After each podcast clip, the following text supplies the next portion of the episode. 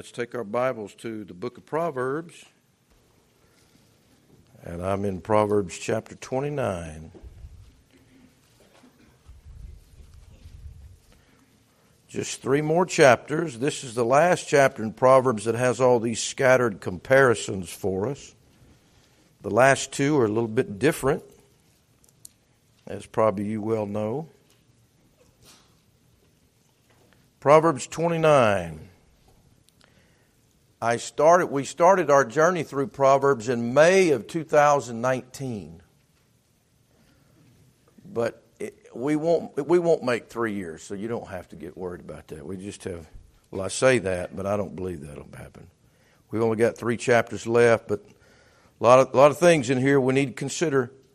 And some more tonight. Proverbs 29, verse 1, the Bible says, He that being often reproved hardeneth his neck shall suddenly be destroyed and that without remedy. That's one of those verses that I encourage people to memorize. That's a good verse to memorize. Matter of fact, if, if our kids would have to quote that in school all the time, instead of, uh, you know, quoting the Lincoln's Gettysburg Address or something, have them quote that. He that being often reproved hardeneth his neck shall suddenly be destroyed, and that without remedy. When the righteous are in authority, the people rejoice, but when the wicked beareth rule, the people mourn. Whoso loveth wisdom rejoiceth his father, but he that keepeth company with harlots spendeth his substance. The king by judgment establisheth the land, but he that receiveth gifts overthroweth it. A man that flattereth his neighbor spreadeth a net for his feet. In the transgression of an evil man there is a snare, but the righteous doth sing and rejoice. The righteous considereth the cause of the poor, but the wicked regardeth not to know it. Scornful men bring a city into a snare, but wise men turn away wrath. If I had to title this, and we're going to pick up a few more verses besides just the first eight, God willing, it would be hard necks, wicked rulers, and expensive harlots. That's a good title, isn't it? In verse number one, he says, He that being often reproved, hardeneth his neck, shall suddenly be destroyed, and that without remedy. Without remedy, that is, there is no there's no cure, there's no remedy, there's no help, there's no nothing that can be done. There is no possibility of coming back from this or recovery from this situation. No cure for, for the individual that continues to be reproved and he hardens his neck and God says, you know, okay, that's it. And he just suddenly destroys. There's no cure. There's no remedy. That, that's what makes being in a church and growing up in a good family. It's a wonderful blessing but it can be also dangerous because to whom much is given, much is required. And if we get reproved over and over again, and, in, and it'll do one of two things with us. Either God will work on our heart to tender us, or and we'll allow that, or we'll just harden our neck. I'll say this there is no help for somebody that hardens their neck against God.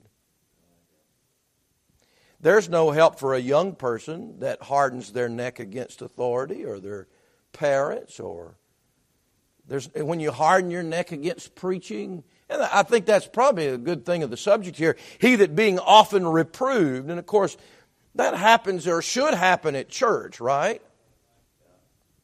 I said that should happen at church right? So, so if you go to a church and you're often reproved you have a choice of what you're going to do with that. And you can either open your heart and receive it or you can harden your neck it's sort of like that. Anybody ever work with mules? Brother Jerry, maybe we need to get Brother Jerry and Brother Larry up here to testify or give us a little illustration here. You ever work with an obstinate mule? Just a stubborn mule that would just harden his neck and you know, God is likening that to our problem with Him and His reproof and His word sometimes. And how, how many times we see somebody that's rebellious and they just, they just harden their neck. They don't want to hear it. They don't appreciate it. And God says, if you keep doing that, number one, the Word of God's not going to have any effect in your life. The longer you go, it'll just roll off of you like water off a duck's back. It, it won't have any effect on you anymore because the harder your neck is, the less church helps you. And the less the Word of God makes a difference in your life when you get hard to it. And people get hard, they harden their necks for a lot of reasons. Maybe they don't like the person that's given the reproof. But it really doesn't matter. The result's going to be the same. If you, if you can only have a, a perfect authority reprove you, then uh, there's no hope for your life. Because you'll never have that. You'll always be able to pick at your reprover. But see, reproof is not about the person doing the reproving, it's about you. it's about what you need to listen to. And so there's danger here, there's a warning here. Don't harden your neck. And over and over, people get hardened to their parents, and, and pretty soon, and, that's why sometimes parents, they don't, they don't do a very good job of understanding how the Bible tells us to train children. And the hard, the, the harder the neck of their child is, they think the more severe they have to be with their attitude. In other words, if I try to correct my child and my child does not get in line, then, that I'm supposed to get louder or more forceful. Well, where does that end? If it ends in corporal punishment and you're doing it in anger, that ha- then you're, you're so off base, you are training a monster and you don't even know it. You're training somebody to have anger issues. You're training somebody because you have anger issues. You're training somebody to be bitter. So, so it's not that, that we just get more violent when our young people get harder. No, we need to show them how soft and tender we are to God. Guys, the, the, young generation has hard necks against authority because they've learned a lot of that from us. And we're, we're not as tender as we need to be. We are not as quick to repent as we need to be. And the danger is somebody continues to get reproved and they get the right instruction they need, but they get harder and they get harder and they get harder. And then pretty soon God says, All right.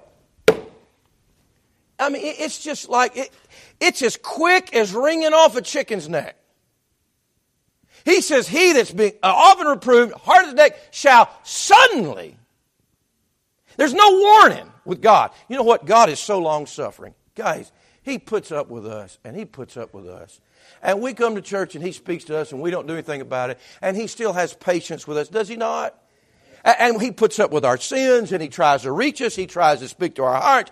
He sends the Spirit of God to move upon us, to convict us, uh, or, or to reprove us and, and bring us to the place of conviction in our life. He works in our conscience and he puts up with us so many times and we don't, we don't really change the way we ought to change. And he continues and he continues. But this is what the Bible says. There comes a point where he says, if you're going to continue to harden your neck, then suddenly,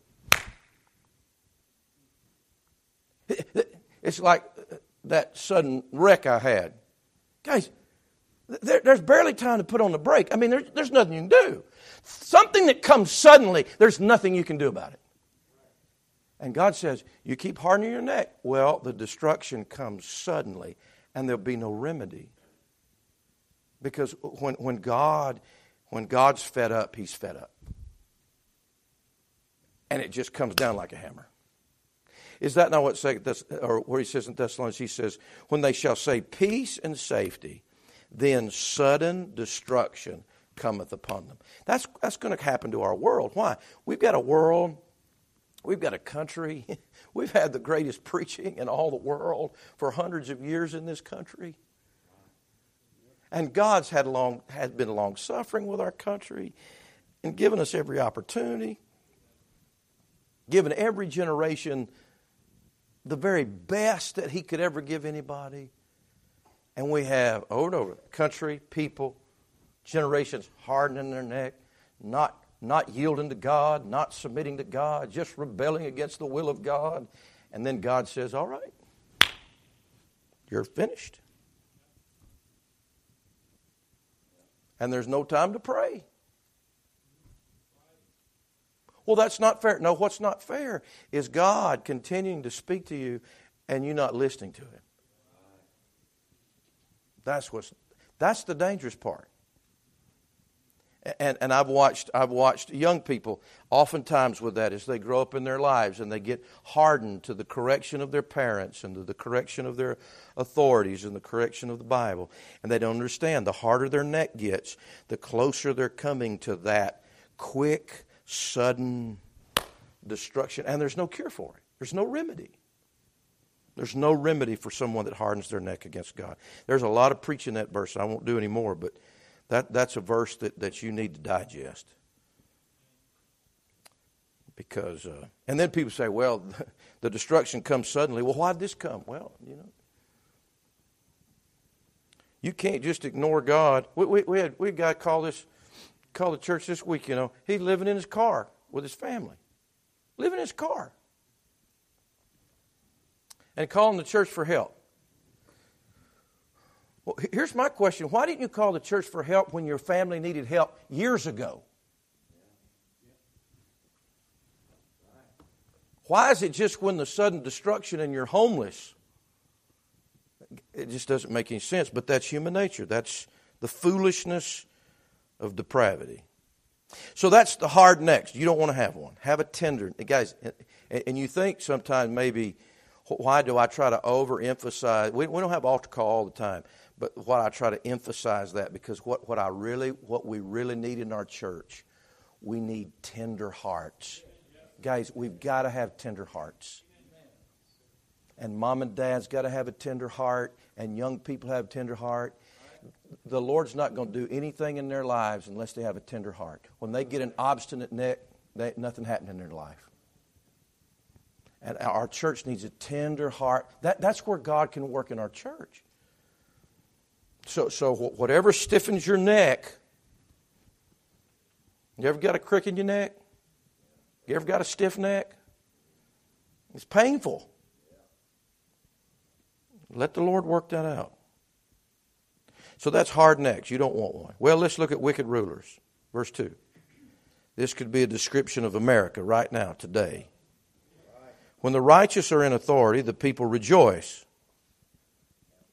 But when the wicked beareth rule, the people mourn. So this shows the importance of, of leadership, the importance of godly authority. Whether that be in the home or in the nation or in the church, it causes the people to either rejoice or the people to mourn, depending on who is in leadership. This, that is, this is such a, a, a, important principle. And the reason that we, guys, the reason that we have in our country such, such misery is because we have wickedness ruling. The people are mourning everywhere.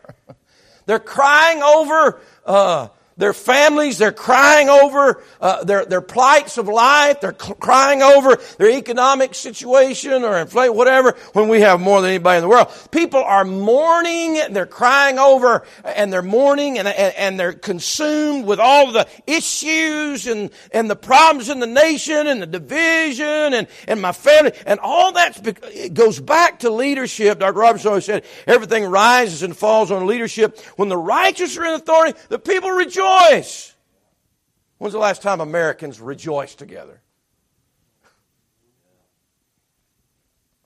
But when the wicked beareth rule, the people mourn.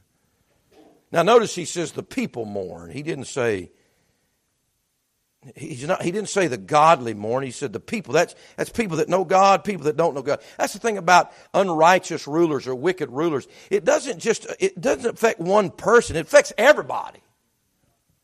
When the wicked are in authority, when the wicked are in authority, everybody cries. Everybody's got problems. And when the righteous are in authority, the people rejoice. God only knows when's the last time we had the righteous people in authority. But, but you know what? That, that ought to make me want to be a righteous ruler in my home as a dad. as, as a husband. Right? Because I want those in my house to what? Come on, help me now. I'm tr- I got more to say. I, if the righteous are in authority, the people. So if you got a righteous guy in the house, then people ought to be. But if you've got the wicked in authority, then there's a lot of mourning, there's a lot of crying. Now, I'm not saying that covers every situation in everybody's home and everybody's life, but this is a wise principle from the Bible. Now, there is, look at verse 6 though. There is something else I want to say about that. You say, well, preacher, okay, so we got wicked people in rulership, and so we're just going to go around mourning and crying. No, look at verse 6 in the transgression of an evil man, and I, I, think this evil man could even refer to this wicked ruler. In the transgression of an evil man, there is a snare. Watch this. But the righteous doth what? Sing and what? Do you know what's true about the righteous? We can sing and rejoice no matter who's ruling. Because we ought to have a different ruler on our heart. There ought to always be a song in your mouth. I loved singing Hark the Herald Angels Sing tonight. That hymn by Charles Wesley had such great doctrine. He was born to give them second birth. What a line! What, second Adam from above, reinstate him in thy What, what a wonderful phrase. I could sing tonight and rejoice. That doesn't mean that everything in my life is peachy. I'm still living in a country where the wicked bear rule. I see news every day that grieves my soul. But you know what? God says the righteous. It doesn't matter what that that evil man's what he's doing, how he's transgressing. We're not a part of all this people. We're a different group of people. We are the we are the righteous, and we can sing and rejoice in spite of what's going on with the wicked. It, it, guys, if that wasn't true, then Christians couldn't have been singing for 2,000 years. But we have been singing for 2,000 years. Amen. They sang through the, the Inquisition, they sang through the Dark Ages, they sang through persecution, they sang through Nero's day. They sang when their, when their loved ones were being set on fire. They were singing. They were singing in jail. Christianity is real because it doesn't depend on everything in my life being right. It depends on Jesus. And so I can come in here and sing it. Aren't you glad you get to come to church and sing and rejoice? Well, it's all wicked out there. Yeah, but it's fine in here. You say, well, did you see the law they passed and now they, you know, okay, whatever. It's fine on, on the inside in here. Heaven's good. I can come in and sing. I'm telling you what, the devil's done. The devil's stolen a lot of the people of God's song. And just because the wicked's bearing rule and the evil man's in charge does not mean you cannot sing and rejoice. While the people are mourning, we need to sing. Because you know what? We, we know who's coming. We know there's, there's coming a better ruler. So these wicked rulers, matter of fact, look how many times that word wicked's found in, in this text. Wicked's a, a word used in Proverbs a lot. Verse 2, the wicked beareth rule. Verse 7, the wicked regardeth not to know it. Verse 16, when the wicked are multiplied. Over and over, he talks about these wicked people. In chapter 28, if you recall, in verse 28, when we ended the chapter, Proverbs 28 28, when the wicked rise, men hide themselves, but when they perish, the righteous increase. Verse 15 of chapter 28, as a roaring lion and a raging bear, so is a wicked ruler over the poor people. There's always been wicked people. And I would say this, not always, but it might be that God gives wicked rulers to wicked people.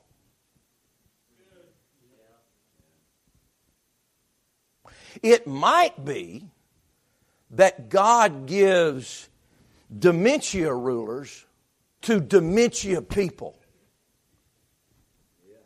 It might be that God gives perverted rulers to perverted people. Because we do believe through our study of the book of Daniel that the Most High ruleth in the kingdom of men. And he giveth it to whomsoever he will. To the basest of men. So, look, if there is a wicked ruler, don't think that God took, it, took him by surprise and said, Oh, what are we going to do? Who is in the White House? So many times God gives the rulers to the people that they deserve to have. Mm. Look at Isaiah. I, I got to read this because it's it's so 20, 22. I, I mean, it's just the commentary of our day. Somebody ought to take this and, amen, plaster it on the wall of the Supreme Court or something or other. Isaiah 3. So God gives rulers sometimes. Guys, we, we have wicked, our country's wicked. Why shouldn't we have wicked rulers?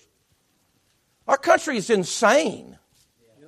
So why shouldn't we have insane people ruling? It's filled with perverts. You wait till all the perverts get up there. We, we don't, we're not even going that to that degree. We're headed there. And it's all a judgment of God. You say, oh, what are we going to do if a pervert gets in the White House? We're going to sing. We're going to say, Jesus is still coming. I'm going to pray. I'm going to go to Wednesday night prayer meeting. Amen. I'm going to witness to people. I'm going to give the missions. Amen. And by the way, we decry the leadership that, and I, I, I have, that are found in the churches of our nation. We, we, have, we have some of the some of the weakest need spineless men in pulpits of, of, of, churches that won't talk about sin. But, but, but, but you know what? Before we decry that, maybe they have the pastor they deserve to have.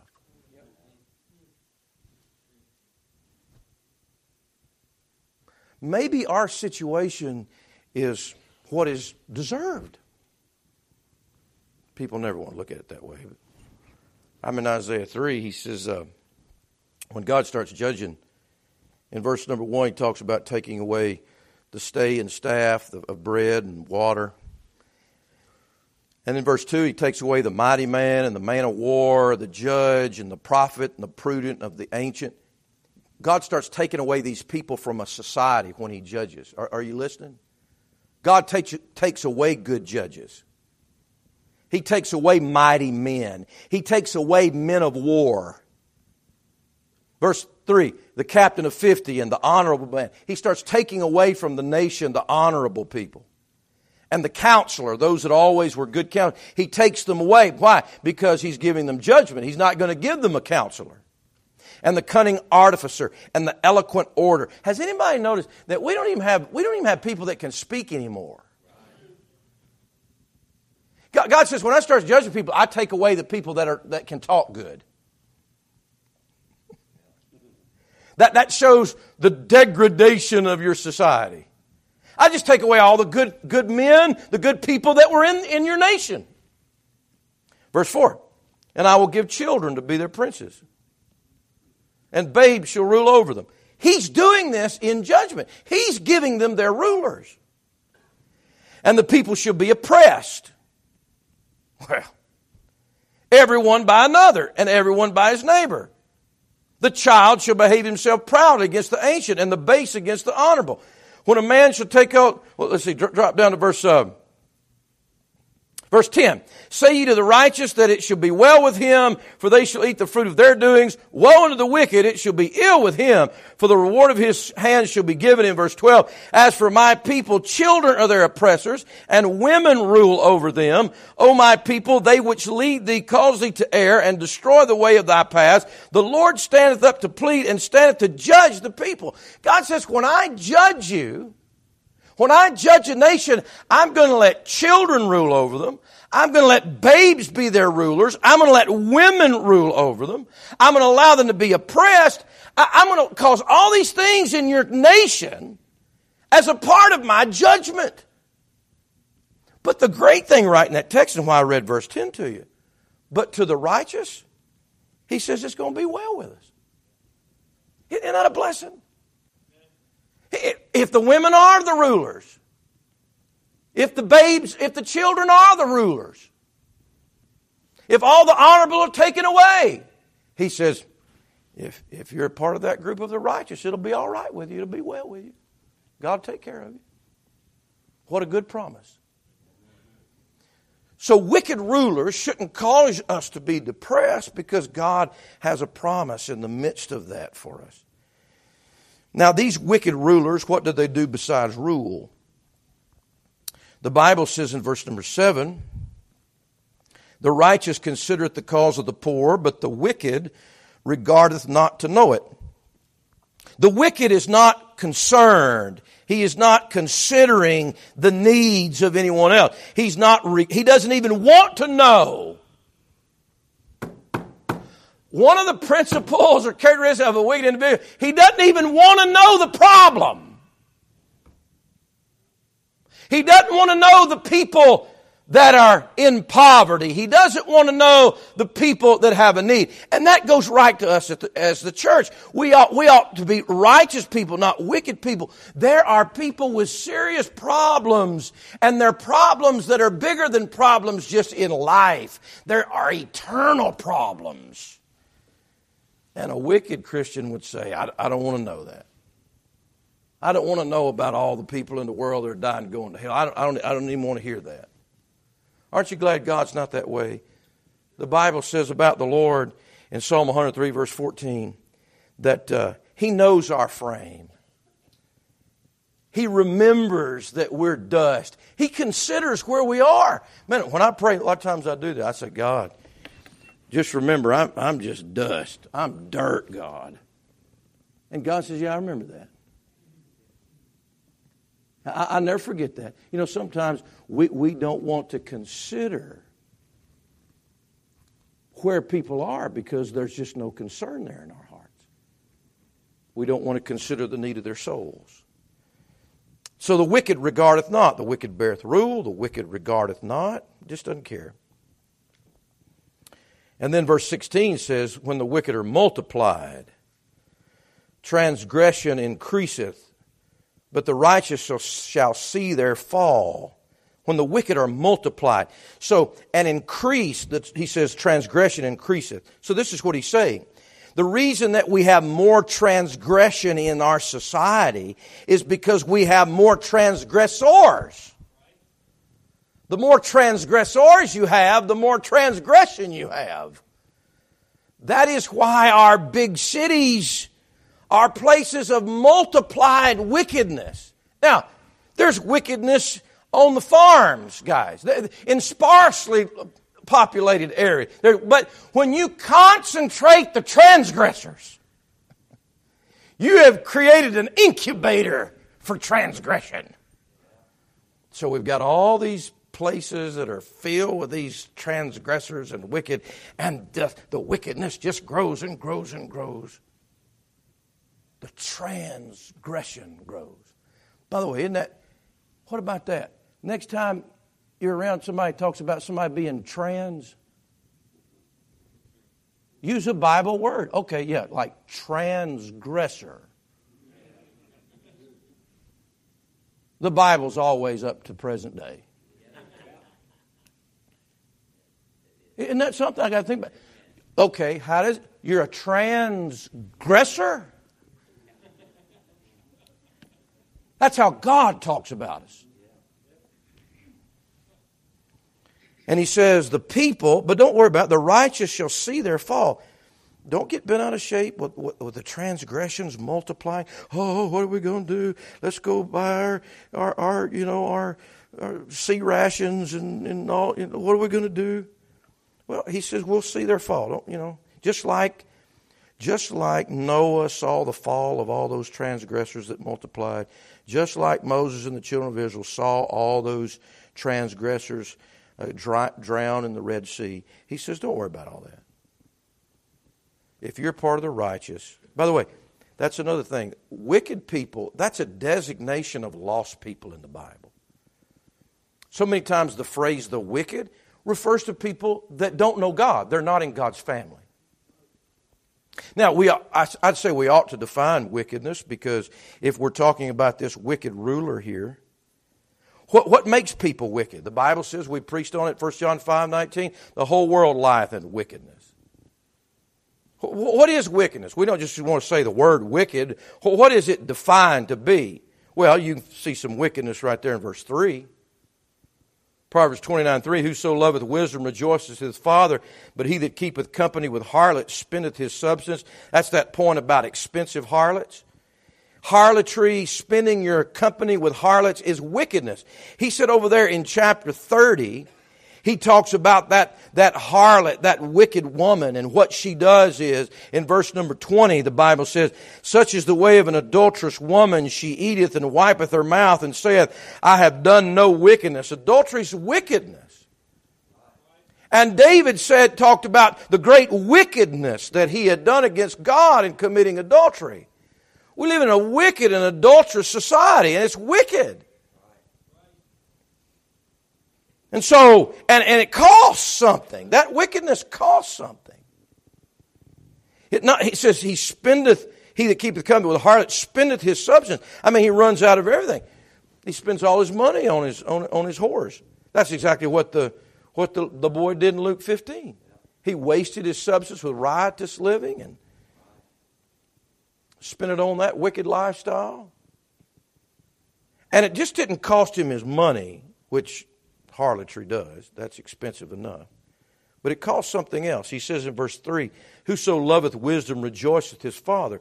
If, when, when, some, when a child gets involved, or, or a young person, or even adult, gets involved with adultery, it also costs the family something. It also hurts the father. When you think about that prodigal son and all of his uh, demise in the hog pen, you can't ever quit thinking about dad back there his heart. It cost him the rejoicing of his heart. And we've already talked about that, about how our, pa- our parents, we ought to uh, spend our lives in things that cause them to rejoice. And many times people don't, they don't care about that. They don't care how something affects their parents. And so the rejoicing here or the cost here is not just to the person committing the act, it's also a cost to mom and dad who has to bear the, the heartache of it. He says that in chapter 23. We won't go there. But we're trying to define wicked. What does it mean? So you think about that. So we're talking about wicked rulers. When's the last time we've had a ruler that didn't believe in committing adultery? Guys, wicked rulers are not just people that, that put a stamp on uh, the alphabet people. That, that's not the only wicked ruler. Wicked rulers are people, people that, that commit adultery. So, wickedness is adulterous. How about pride? Over and over, the Bible talks about our pride as a wicked thing. When's the last time we really had a humble ruler?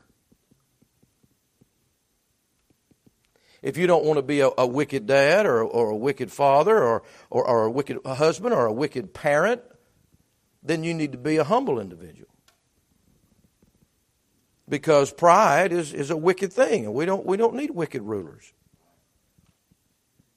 How about uh, imaginations being wicked? He said that in Proverbs 6 about about uh, a heart that deviseth wicked imaginations, and we know the heart is desperately wicked. So people's imaginations are wicked. Murder is wicked. Which killing the babies, that's wicked. Abortion is a wicked thing. He says the men of Sodom were sinners and wicked exceedingly. Sodomy's wicked. But, but it's not just that, it's so many other things that define what a wicked ruler is. Jeremiah 1:16 talks about those that were given to idolatry showed their wickedness Just putting something else before God. Anybody that rebels against God is wicked. Anybody that tries to remove God uh, from their life or try to remove the Bible from their life or from society is wicked. I'll give you two other things that, that mark a wicked ruler. Jesus said in Matthew 18 32, he calls somebody a wicked servant. You know what made him wicked? The servant was forgiven, but he couldn't forgive nobody else. Boy, what a definition of wickedness. When God's forgiven me, but I can't forgive anybody else. Jesus also gave another definition of wickedness in Luke 19 22 when he talked about giving talents to a steward. And that steward took that talent and he hid it. You know the story. And when the Lord came back to meet him, he said, Oh, thou wicked servant. You know what he did? He just didn't do something with what God had given him. You know what's wicked? When God's given us so much and we don't do anything with it, it's wicked. When God gives us an ability and we don't use it for Him, and God gives us a life, we don't. It's wicked to take what God's given me and do nothing with it. God classifies that as wickedness. So you say, well, man, we're all wicked. Yeah, we need to remember that. But the good thing, even wicked people can get forgiven. Nehemiah and Ezra, they're praying that, you know, we've done wickedly. But there was forgiveness with God, you see. You know why? Because Jesus made his grave with the wicked. That's Isaiah 53. He took our place so that he might cleanse us and fill our lives with himself, the righteous one, and change us so we don't have to be those wicked people that we are. Hmm. Well, this wicked ruler, verse 4, what else is characteristic of his rule. Verse number four, the king by judgment establisheth the land, but he that receiveth gifts overthroweth it. Here's, if you got a ruler that would rather take a kickback rather than bringing forth justice, God says he's a wicked ruler because a king can only establish the land by judgment, which is something we don't have in our country. That's why our land is not established. It's not established. And he, he said that over there in chapter 28, verse 5. Evil men understand not judgment. But they that seek the Lord understand all, understand all things. So a king, a, a, wicked ruler is somebody that just will not bring judgment. He will not bring justice. If he gets something out of it, he won't let justice have its place. Mm. What a commentary on our nation. Verse number eight.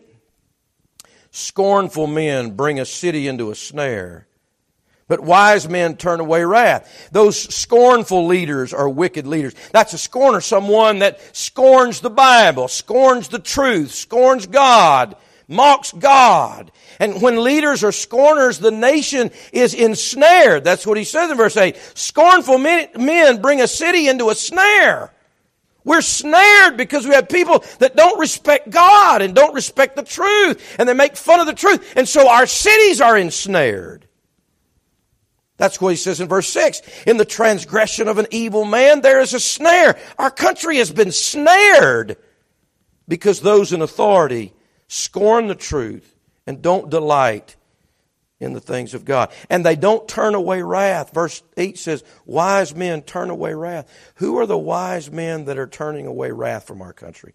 You said, Preacher, well, if we just had saved people, and it don't have to be saved people, it just has to be wise people. Do you know the king of Nineveh was a wicked heathen man? Wicked.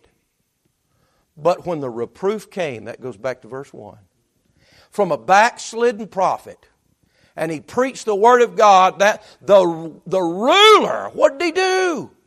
He repented.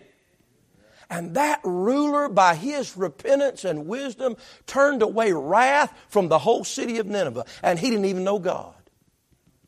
You don't even have to know God to turn away wrath. You just have to submit to the truth and appreciate the truth and not be a scorner to the truth and a rejecter of reproof, you see. So, uh, uh question are you such in love with the truth that God will turn away wrath from, from your home, from your church? Are you one of those wise men that turn away God's wrath? If that king of Nineveh can do it, yeah. Well, I got one more verse. Verse 12 about this ruler. Got to get that verse in. If a ruler hearken to lies, all his servants are wicked. A wicked ruler is a man that loves lies. He listens to lies. And that lie may be in the form of flattery. You see verse 5? A man that flattereth his neighbor spreadeth the net for his feet. That goes back to our previous chapter in verse 23 when we talked about flattery. A wicked ruler is someone that's delighting in lies instead of the opposite, which is that reproof. And this is what's true about that wicked ruler. This is true about the White House. If a ruler hearken to lies, all his servants are wicked. That means all the people that are managing him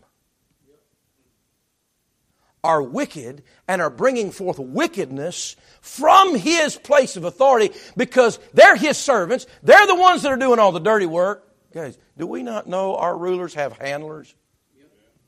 And their handlers are wicked. And you know why they're wicked? Because the ruler loves a lie instead of loves the truth. And when you love a lie instead of the truth, God will give you wicked people to serve you. Mm and will lead your life in a different way. That's what Ahab was. He had he loved lies, so he had plenty of wicked servants that would tell him to him. But David said, Psalm 101 verse 7, He that telleth lies shall not tarry in my sight. David said, if you're a liar, you're not even going I'm not even going to look at you. You're not allowed in my courtroom.